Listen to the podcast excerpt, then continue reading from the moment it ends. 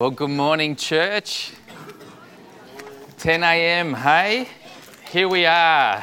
It's good to be together, isn't it? Uh, we want to say welcome to you all. It's just, it's just great that you're here, and especially if you're here for the very first time. It's wonderful that you're here, and we hope you'll be able to stay and grab a coffee afterwards. It's so good to be together. Um, I just want to let you know two things this morning. Next Saturday, uh, we've got this great uh, time for women uh, to come together and to learn about how to look good cheaply and uh, match clothes together. Now, that's a great thing for anyone to want to come to. You can bring your friends along um, and, and hear Sandra Martin. It's a great way for people that have never come to church to come along. So think about that next Saturday. During the day, we're going to be, uh, there's going to be someone who will speak uh, about how God looks, you know, not on the outward appearance, but in the heart. And he's going to be, she's going to be sharing that as well, Di Wick. So remember that. This Thursday night, um, make it count is what, is what the night's called from 7 till 9.30 john howard and kevin rudd are going to be speaking to you and me as christian voters and they're going to be stating the case of why we should we as christians should vote for them and uh, I just love it if we could just pack this place. We're hosting it for the churches in Wodonga, and people in Albury are ringing saying, Can we come and bring our church too? So it'd be great to be here 7 o'clock this Thursday night. You know, when I think about the church, there's something just incredible about a church when it's working right, don't you think? I mean, I mean when uh, things are going as God planned for His church to be, people talk about it.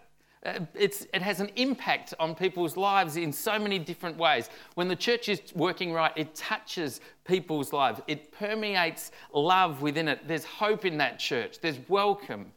People are set free when God's church is working right. They're healed, they're helped, they're held. People are supported, they're cared for, they're prayed for. They're empowered. People love to serve and want to serve in a church where God is at work. You know, a church that's working right, that God is using, is uncontainable. You can't stop its influence from bursting out amongst its people. It's heard of by people outside the church. It's talked about by people who have never been into a church like that. It's like a city on a hill. And as God touches lives, as God transforms people's lives, it, it becomes a, a, an unstoppable force in a community. It starts to set the culture. And the community look to a church like that as the benchmark of how people should live. People come to a church like that for help. People find a church like that to be relevant and they seek it out. And a church like that has a voice. You know, I, have seen this the most clearly demonstrated in the pages of Acts at the very beginning when the early church was birthed and we see there clearly in Acts chapter 2 and verses 42 to 48 these words. Uh, they demonstrated themselves, they devoted themselves rather, to the apostles' teaching and to the fellowship, to the breaking of bread and prayer. Everyone was filled with awe, and many wonders and miraculous signs were done by the apostles. All the believers were together and had everything in common. Selling their possessions and goods, they gave to everyone as he had need. Every day they continued to meet together in the temple courts and they broke bread in their homes and ate together with glad and sincere hearts, praising God and enjoying the favor of all the people. And the Lord added to their number daily those who were being saved. Doesn't your hair stand on end just thinking about it? What it must have been like to be there, to be part of it, to see God at work in His church when it was working right. When I read those verses, within me comes out this real cry to God. I say, God, if it happened back then in the early church, if there was a time when a church came together and things were working right, could it happen again? I mean, God, could you really do that today? in a church, in a church in Australia, in a church in Wodonga, I mean, amongst ordinary folk like you and me. Uh, could you do that again? God, would you do it again? I think Imagine if every time we got together, uh, teaching was diligently done and, and, and lives were transformed because of the teaching. Imagine if, if when people heard the word of God, they devoted themselves to it. Imagine if when Phil and Gail and myself handled God's word, we did it with such devotion that, that people responded. Imagine if in small groups, as small groups met in homes and they turned up and they found that the teacher, the, the small group leader had been devoting themselves to the study and the background. And, and as they shared God's word in that small group, lives were changed. I think, wouldn't that be incredible? And I think, hang on a minute. I, I've been to people's houses and seen that little journal that we gave out at the start of the year. And, and people have said to me, I'm not only up to the date, I'm ahead. You know, I've been reading, I've been reading God's word every day. I've been getting up and, and applying it to my lives. When we get the blue cards each week, you know, people aren't writing, great sermon, Jonathan, Phil, or Gail. They're writing, you know, things like, God, would you help me live this in my life? Would you pray with me as I try and eh, eh, eh, lead in this way? And I think, oh, is this the fingerprints of God at work? Is this kind of Acts 2 beginning? Are we seeing God at work here? You know, another thing they did was they devoted themselves to the fellowship, devoted themselves to the fellowship. I wonder, wow, God, can we still have a church today that is so devoted to fellowship? Then I think, wow, I, I, hear stories all the time of, of fellowship taking place. The young people went on a youth spectacular, the young adults, and, and the, the fellowship and the fun and the times that they had together were deep. I, I heard, heard about just recently, you know, the, our girls' getaway, and people coming back going, there was nothing like it. There was such a closeness and a oneness together. I was at the men's breakfast yesterday morning, and the only way to describe what was happening there as men gathered together was genuine fellowship, people sharing. You know, I think about these things and I think about the castaways who keep saying, you know, we're just getting so close and they're ringing each other up as they're having operations or people go through hard times. People are caring in the castaways. And I think, God, is this Acts 2? Is this the beginning of you, know, you doing what you did back then here in a church? Uh, I think about the early church, how they prayed, and there were many signs and wonders and miraculous things that were happening. And I think, God, if only that could happen today like it did back then. And then I think, wow. You know why? Because I hear of answers to prayer that can only put, be put down to God at work in the midst of us. I hear about people that have said they went to operations and felt a real covering of prayer and peace even in the midst of those times. I hear about people's hearts getting softened who have come in here with hard hearts but finding them softened. And I think, God, is this what you're doing? Transforming lives, doing miraculous miracles like you did back then. I think about the fact that the believers, they all had everything together and everything in common. And I think, God, please, could you do it again? And then I realized that every week you just walk in, so many of you, and fill up to overflowing the basket for poor people in our community. And almost every day people knock on the office door and walk out with, ba- with bags full to feed their kids, people that are struggling in Wodonga. I think about our missions giving, and I think you're blowing, uh, we're blowing each other away with our generosity to the poorest of the poor in Malawi. And I think, God, are you up to something here? Is this the beginning of what you did in Acts, Acts 2? Again, here in Wodonga? Uh, it says the Lord added to the number those who were being saved. And I say, oh God, if you would just draw people to yourself like you did back then, imagine a church like that.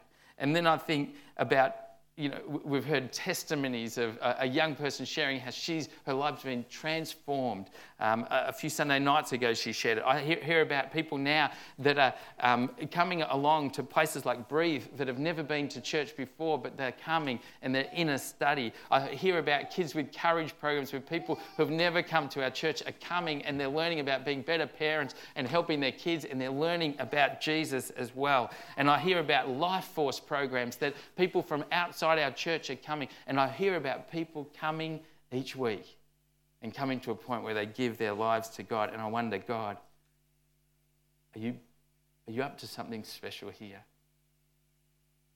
Is this your beginnings? And you know what I feel? I just feel like giving thanks to God.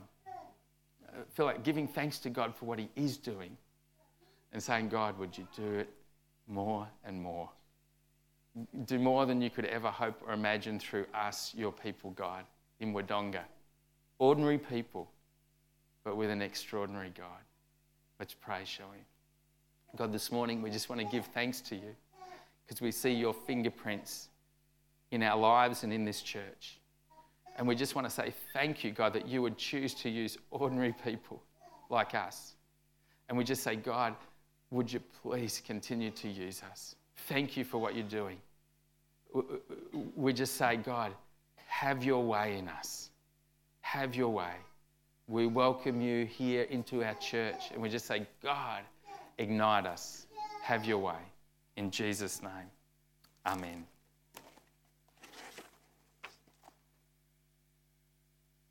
I thank our awesome God for making his presence so obvious to me over the last 18 months while I was diagnosed and treated for a malignant brain tumour. I also thank him for the healing he has done. I'd love for everyone to know that he is just waiting on the edge of his seat, eager to help us when we call his name. His timing is always perfect. I have a heavenly Father standing by my side who cares deeply about me and wants to step in and protect me. And so do all of you. Nari Miller.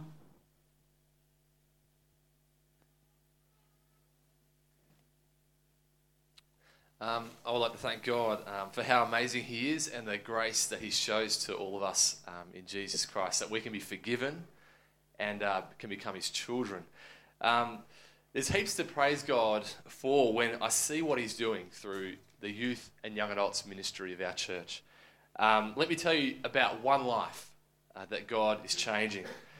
Um, last year, one young lady started attending Friday night youth group. She was in year eight. Um, she's from a family with little or no connection to the church or to uh, the message of Jesus' love. She was invited by a good friend um, who's in the same year, who is uh, quite the evangelist. Um, and she's been coming regularly now for, like, since the time she came. At the start of this year, she gave her life to Jesus Christ. And now she's uh, so eager to be baptized to show the world uh, about her love of Jesus. Um, I just praise God for that amazing thing. And there's other things to praise God for, and one of them is ESA. I'm hand it to Tash. We're continuously praising and thanking God for all He has done and continues to do through the hearts and lives of many people at, of our church and churches through the ministries of ESA. God has used a week long camp to reveal Himself to campers and leaders alike, with hearts dedicated to God each and every camp. Many young people from our church go to ESA camps at least once a year, and these camps provide an opportunity to make new relationships and friendships, a chance to relax, and most and mostly a chance to, to deepen their relationship with God. And many of us who are now too old to be campers are now serving God through the various ministries of ESA, such as the junior and the teen camps. And as leaders, we first hand witness what God can do, and our prayers are full of thanks and, and of, um, of awe of what God can do through the lives of the young people in camp. And uh, let me just tell you about another life uh, that God has also changed. This is a young adult um, of our church as well. Um, I haven't asked his permission, but he's a good mate, so I hope it's all right. Joel is a, a, young adult and he's in his early 20s. Um, he's from a church family with great Christian heritage and encouragement. Uh, but it wasn't until about two years ago where he just went, No, I'm giving you my whole life. I'm getting really serious. And he made that decision, and then he was uh, soon after baptized. And through the power of, of God's Spirit, Joel is uh, growing more and more in faith and service to God's kingdom. And I look at him now, look at the influence that he has and the encouragement that he instills in all the people that he interacts with. And I, I see it and I'm inspired by what God is doing through him. And God is continuing to grow him more and more and more so that now he's like, I just want to give more of my time you know, to like serving and encouraging young people uh, in this church and the surrounding community.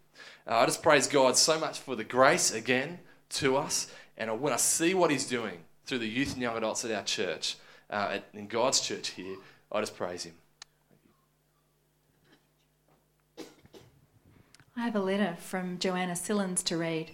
I would just like to thank the church so much for all its support over the three plus years which my family and I have attended. I arrived in the region as a new mother and I've gained so much from the Mothering Matters courses which I attended at Breathe on Friday mornings. Mandy Stark and Gail Snyder were so encouraging and are wonderful women of God, great examples to follow. Our second child was born in February last year, and I received a box full of lovely gifts from the church for myself and the baby. I'm in the Grandma program through church and have Auntie Mel to call on for babysitting support, which is great as we don't have immediate family living in the area. As an example of this program working practically, Connor was quite unwell during the night a few weeks ago, and John was away overnight. In a bit of a panic, I called on Mel at around 10:30 p.m. She came straight over and stayed the night to care for Riley while I took Connor to hospital. I was so grateful to have someone to call on. She was so helpful and reassuring. The girls' getaway weekends have been a huge blessing to me by providing friendships, ministry, and a much needed rest.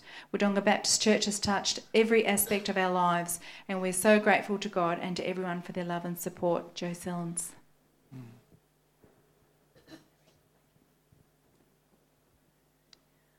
I give thanks to God today for my small group, for the firm friendships He's given me through this group, for a safe place to go to share sorrows, struggles, and joys, for a place where each person is honoured and valued. I thank God for placing me with people younger than me, many of whom are parents, because I've been greatly encouraged by their faithful striving to raise their families God's way in a hostile world. And being with them each week and sharing their heart concerns has brought me unexpected joys and hope. I give thanks to God too for my leaders, currently Shane Robinson and Doug Rosevear. I'm really inspired by their willingness to serve this way, the way they sacrifice family time, the way they willingly open their homes, and the preparation that they give and the thought they put into each study. I thank God for the great role models that they are, both in their homes, in church, and in the community. And I am really blessed seeing them use their gifts for the edification of the body. I give thanks to God today for our study material. It's a little booklet called Following God in Tough Times, and each session looks at how God's people in biblical times and today have dealt with suffering. From the first study, we identified five keys to freedom that we actually have in spite of often feeling trapped or imprisoned by our circumstances. So, issues to be looked at include faith, acceptance, doubt, living with limitations, and moving from survival to service. Because of the lively discussion and exchange of ideas, we have sometimes had to spread one study over two weeks. The level of trust and mutual support in the group enables such honest and open response, which sometimes means addressing painful and unpleasant memories and experiences. Lastly, I thank God for my group's prayer support. All concerns brought are upheld daily by the group and in an atmosphere of absolute confidentiality. Urgent issues that might arise between our uh, meeting nights are communicated immediately for attention. So, in summary, I thank God for my small group. It has become like my immediate family within the extended family of Wodonga District Baptist Church. Thank you. I have a letter here from Mavis um, Brewer, and on behalf of herself and Graham. I am thankful to my Lord and God for being with me through my two operations for breast cancer. The large tumour has been completely removed. Praise God for my healing. I also thank God for Jonathan, Gail, and all my church family for their loving care and support, their visits, flowers, cards, letters, and phone calls, and also for support, hospitality, and meals for Graham. I think he's put on weight. Please continue to pray about any further therapy that may be needed, and I think we better pray for the Michelin man as well. And thanks be to God for all his care. Just over three and a half years ago, I was, while I was 23 weeks pregnant with our second child and living in Canberra, I had a seizure and was diagnosed with a brain tumour. Most people say at this point in my story, oh, how terrifying for you. But the reality was that straight away we felt the peace of God. You know, the peace that passes all understanding that you read about in the Bible? That's exactly what it was like. We wanted to discover that the tumour was in fact benign, but that I would need to be on anti seizure medication for the rest of my life. We consequently moved back to Wodonga to be closer to family and returned to my home church here at Wodonga District Baptist Church. Before we even arrived back here, we discovered that the church was already praying for us. They had a special prayer meeting one night after the evening service where they prayed for healing and strength for our family. Two and a half years later, I underwent surgery to remove the tumour, which had become active and which, once we had the final pathology results, was revealed to be a malignant tumour. Both before and after surgery, the church here was at prayer and in a lot of other places, our family and friends. While I went through chemotherapy, our family and friends and the church here was at prayer. And now, four months on from the end of my chemo, they are still at prayer, thanking Him for the healing that has taken place. My last scans showed that there is no sign of the tumour, and my neurosurgeon does not want to see me for 12 months. Hmm. I'm off all medication, including my anti seizure medication, which I was supposed to be on for the rest of my life. Praise God. I thank God for the people He has placed in my life to care and support me and my family through this difficult time. It was an encouragement to know that the pastoral care team here was faithfully praying for me and believing in God to heal me, even when at times I had given up. Their regular cards reminded me of their prayers, care, and concern. And I was also supported in other practical ways with meals and loads of understanding. During this time, God revealed himself to me in the most amazing way that I would never have experienced if it were not for this tumour in my life. It was only a couple of weeks ago that Nairi asked me if I cried much during church. We both reflected on how much deeper is our understanding for the sacrifice that Christ made for us and the enormity of that in our lives, that when we think of it, it brings us to tears when I was given the news that the tumour was malignant, I sensed God saying to me, It's not about healing, it's about where you place me in your life that is important. I have tried to keep that as my focus, ensuring that God is number one, beginning each day acknowledging Him and asking Him for strength, which He does provide. I want to thank you all for your continued prayers and support, and I praise God with you for all that He has done and will continue to do in this place.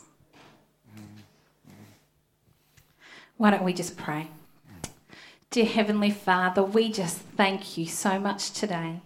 We thank you for the, the lives that you have changed, for the wonders that you have done of healing in people's lives. We thank you for those that are on this platform this morning who have shared and said thanks to you, Lord. Thank you for putting people in their lives to help them know you more, for drawing people closer to you so that they are a new creation, Lord. We thank you so much for all that you continue to do in our lives. And we ask that as we put ourselves before you each day that, and offer ourselves afresh, that you would be revealing yourself more and more as we read your word and as we pray. Lord, we thank you for this church, a body of believers who come together to worship you and to give you the glory and the honour and the praise that is only due to you for the miracles and the things that you do in people's lives. In Jesus' name, Amen. Why don't we stand together and um, let's give. Well, would you all welcome Patrick Bashingezi to the stage?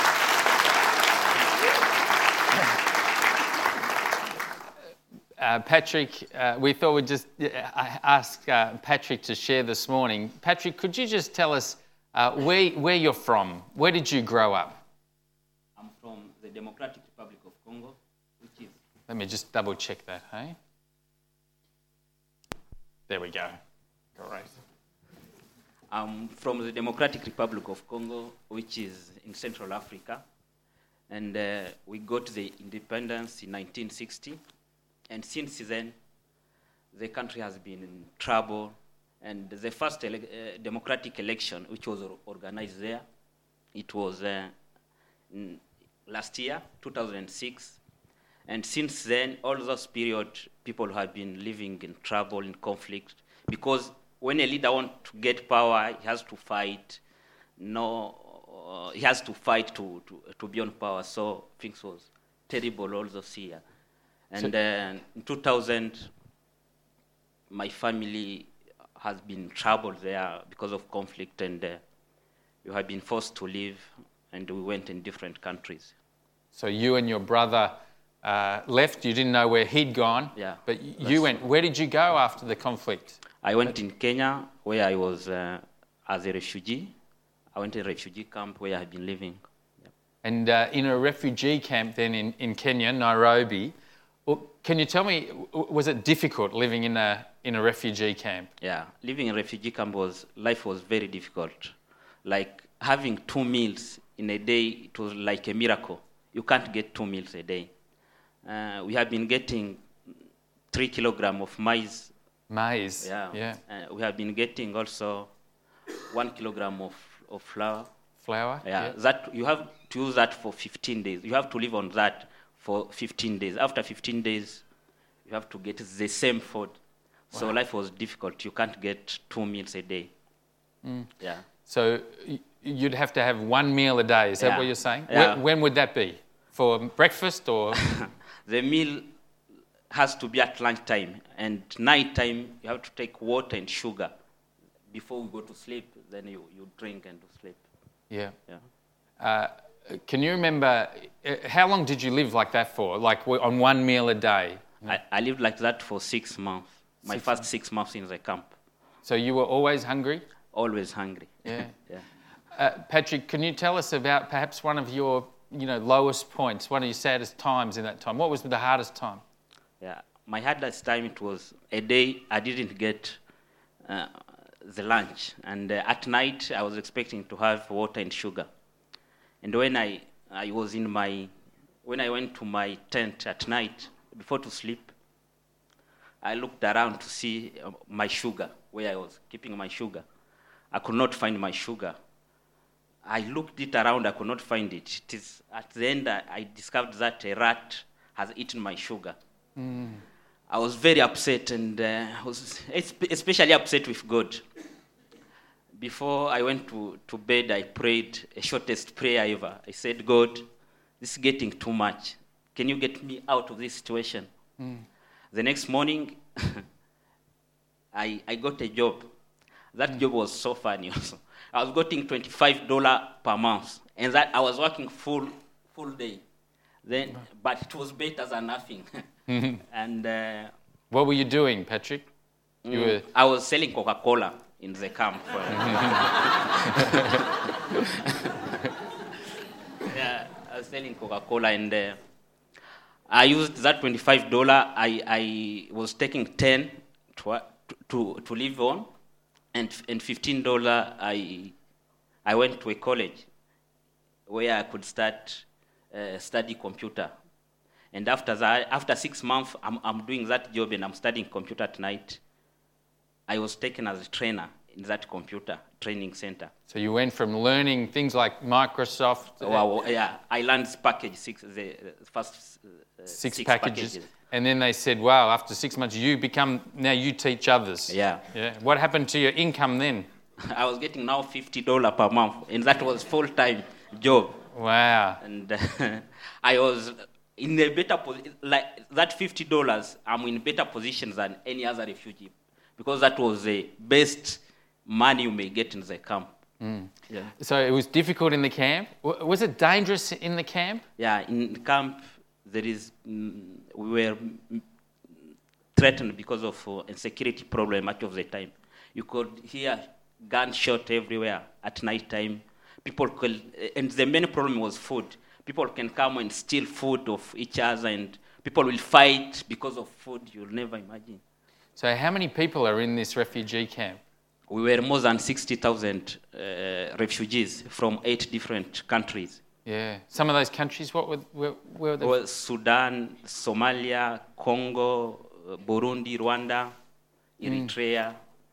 So in this difficult, dangerous, difficult, dangerous Yeah, camp, h- how did God help you? H- h- how did He help you in that? Yeah, in, uh, in, a, in 2003, we had a preacher who came over in the church, and he was uh, preaching about prayer. and uh, it was at the Eve service, New Year's Eve uh, service. New Year's Eve service, and he told us that uh, God may answer your prayer, and you will, not, and, uh, you will never discover that God has answered your prayer. And he told us to do an exercise. You write your request prayer, you put it in an envelope, and then you open it after one year and see if God has answered it. You all get that? Yeah. And uh, I did that. I put the, my prayer in the envelope. I said, God, I want to get out of this camp. That was your prayer. That you wrote it and put it in the envelope. And I kept the, the envelope. Only after six months, I got a scholarship where I could study outside the camp. Wow. I went to study in Nairobi. That was for an IT scholarship. So instead of waiting a year, like the preacher said, six months, Yeah. God had answered your prayer, got you out of the camp Yeah. to study a scholarship. Yeah. Yeah. The scholarship was for one year and a half. Uh, before that scholarship ended, remaining two months, I started to get worried. I say, God, remember, I don't want to return back in the camp as I prayed and uh, do something else. I didn't know what God was going to do.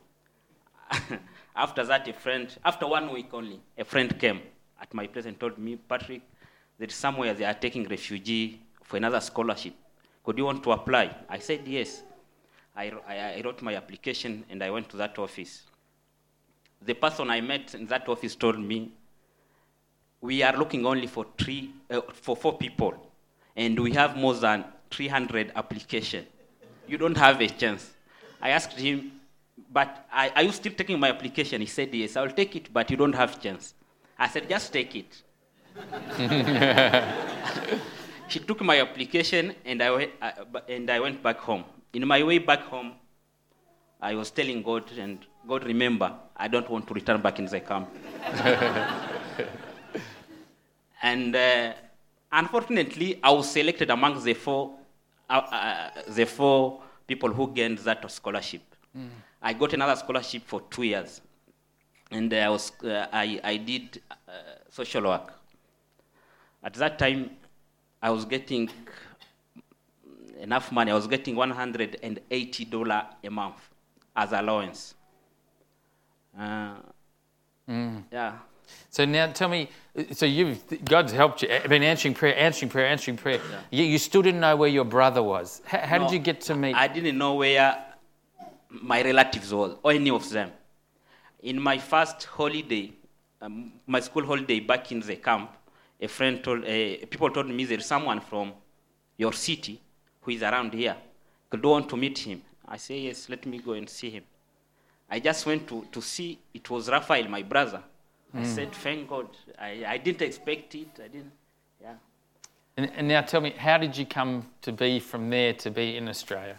Yeah, before uh, that scholarship also end, uh, when I, I did one year doing that social work, I started to, to pray again and say, God, this scholarship is ending. What will be the next step? because in Kenya, in Kenya, refugees are not supposed to work. The, the Kenya constitution say re, a refu- a- as if you have that status of refugee, you can't work. So I was very worried with my life and. Uh, a friend gave me an email for a, a man who is living here in Wodonga. He's called Frank Johnson. And he, he told me, this guy is helping refugee to come over. Can you write to him? I wrote to him and say, can you please help? He said, yes, I could want to help. After a long process, we come over in, in Australia with my brother. And uh, Patrick, what do you think about Australia? What are, you, are you, what are you thanking God for today about being here? The first thing I have to say about Australia is God bless Australia. because uh, I've been looking to be somewhere I can be safe, and now I'm safe. I've been looking to further my, my, my education, to have a university education. I'm doing one at La Trobe University. I thank God because I've been looking for a job. On 16 this month, I'm studying a job. I thank God because I've been looking a church where I can feel like I'm at home. I've got a church where I'm very supported spiritually, materially, and everything. I thank God for that. Yeah. God bless Australia, hey? God bless Australia. Let's pray, shall we? Yeah. God, we just want to thank you for uh, the way in which you've been listening to Patrick, answering his prayer. God, thank you that Patrick praises you as we praise you. You're a good God, and we love you, and we thank you. In Jesus' name. Amen. Thank you, Patrick.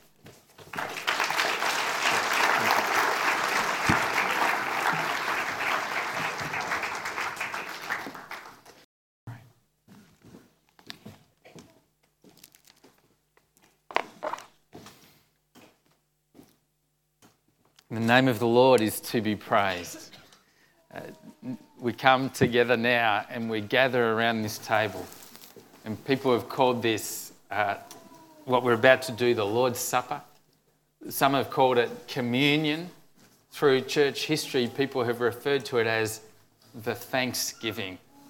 Uh, you know, as we're thanking God today and giving thanks to Him, when Christians just overflow with thanks, uh, it's usually centered around the fact that God sent His Son Jesus to die on the cross.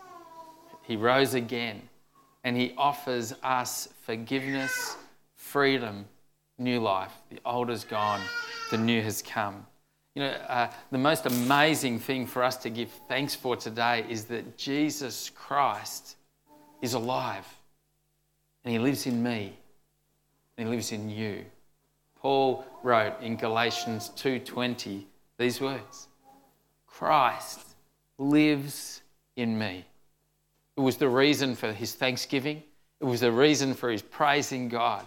Christ lives in me. How, how could that be? How did it happen that Paul could look back and say on his life, Christ lives in me?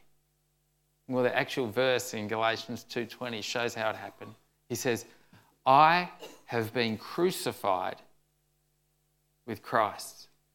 In other words, all his past, all his sinfulness, all the ways in which he'd hurt others, wounded people, thought bad thoughts, lied, distorted the truth, everything that he had done, I have been crucified with Christ. It's like all his sin has been nailed to the cross with Jesus' death.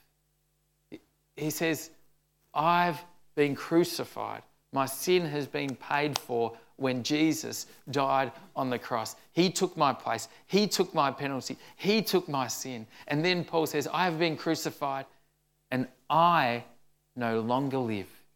Now he's saying, the old self, the sinful one, the one that was angry with God, the person who I used to be, no longer lives. But now I'm a new creation. I've been crucified with Christ, and I no longer live. Christ lives in me. So for Paul now, every day is living with Christ as his Lord and as his Saviour. Christ as his constant companion, Christ as the one to whom he bows and honours and obeys. I no longer live, Paul says, but Christ lives in me. How does that happen? Well, Paul writes, I've been crucified with Christ. I no longer live, but Christ lives in me. The life I live, I live by faith. By faith. I believe that Jesus Christ died on the cross and rose again. I have faith in that. I believe because I have faith in the Son of God, Paul writes, who loved me and gave his life for me. Paul says, The reason I no longer live and Christ lives in me is because Jesus Christ, God's Son, came to earth. He died on a cross. He was put to death. He took my sin. He took your sin. He took upon himself our sin. And the way in which you can appropriate that for yourself is through faith, believing it, accepting it, and surrendering your life so that now you no longer live, but Christ lives in you. You have forgiveness, You have His presence with you each day by the power of His Holy Spirit. You have all of heaven waiting for you, eternity. You're set free. And you're able to give and love others with the same love that He's given you. Is that worth giving thanks to God for? It's no wonder Paul uh, was overwhelmed when he wrote about God's goodness and his love in Galatians 2:20. Thanks be to God. Have you asked Jesus into your heart? Have you said, I no longer live, but you live in me? I'm asking by faith. If you have, this meal is for you. The thanksgiving to God for all that He's done in sending His Son, who is here this morning, who lives in us, who's in this place. If you've done that, share in this meal. If you haven't, uh, I pray you would surrender to Jesus and begin a new relationship with Him. As we come to share in this meal, the, the, the bread represents His body, the blood represents, the cup represents the blood that was shed so that He could take upon Himself your sins and forgive you. As we come to share this meal with thanksgiving, David is going to lead us in prayer. Let's pray. Heavenly Father, we now celebrate the memorial of our redemption. We recall Christ's death, his descent among the dead. We proclaim his resurrection and ascension to your right hand, awaiting his coming in glory and offering to you from the gifts that you have given us this bread and this cup. We praise you and we bless you. Lord, we pray that in your goodness and mercy, your Holy Spirit may descend upon us and upon these gifts, sanctifying them and showing them to be holy gifts for your holy people, the bread of life and the cup of salvation, the body and blood of your Son, Jesus Christ. Grant that all who share this bread and this cup may become one body and one spirit, a living sacrifice in Christ to the praise of your name. Through Christ and with Christ and in Christ, all honour and glory are yours, Almighty God and Father, in the unity of the Holy Spirit, for ever and ever. Amen. Let's share together the thanksgiving. As you served, take the bread and the cup. Why don't you eat the bread as you're served? And as you eat it, give thanks to God for sending His Son who died for you. Why don't you hold on to the cup and we'll drink it together, signifying we're one body, all in Christ Jesus. Let's give thanks together.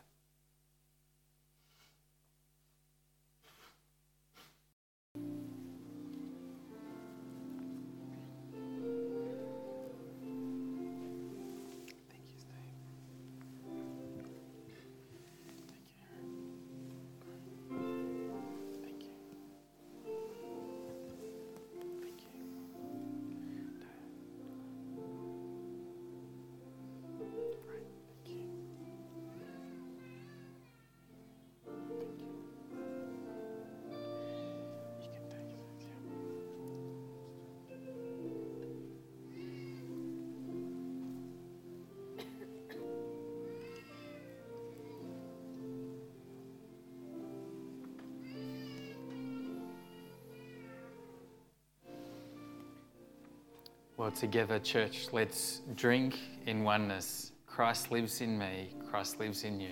Thanks be to God.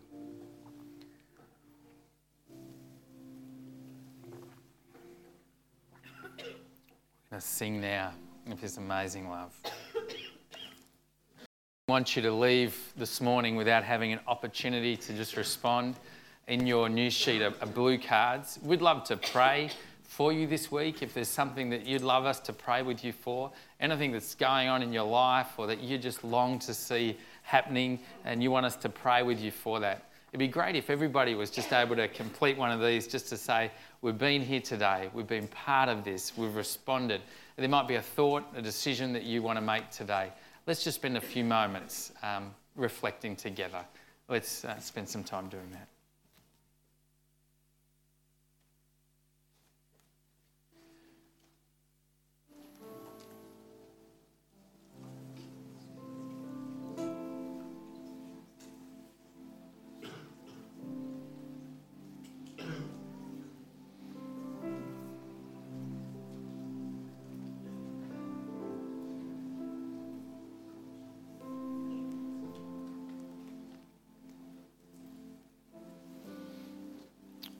We've got a good God, haven't we? So much to be thankful for. And uh, why don't we thank the choir and Sandy and all the team that have done so much to make today great? Thank you. And let's just continue to praise God for the rest of the day and the rest of the week and the rest of our lives. And uh, we're just coming now to say thank you to God in the most practical of ways. We're going to come to give to Him. Uh, we give of the things that we've earned throughout the week. Uh, we've been, he's given us gifts and resources to, to use for His glory. And we get rewarded for that. And we just want to say thank you to God by giving now. Uh, so as we come, let's just give thanks to Him for all that He gives us.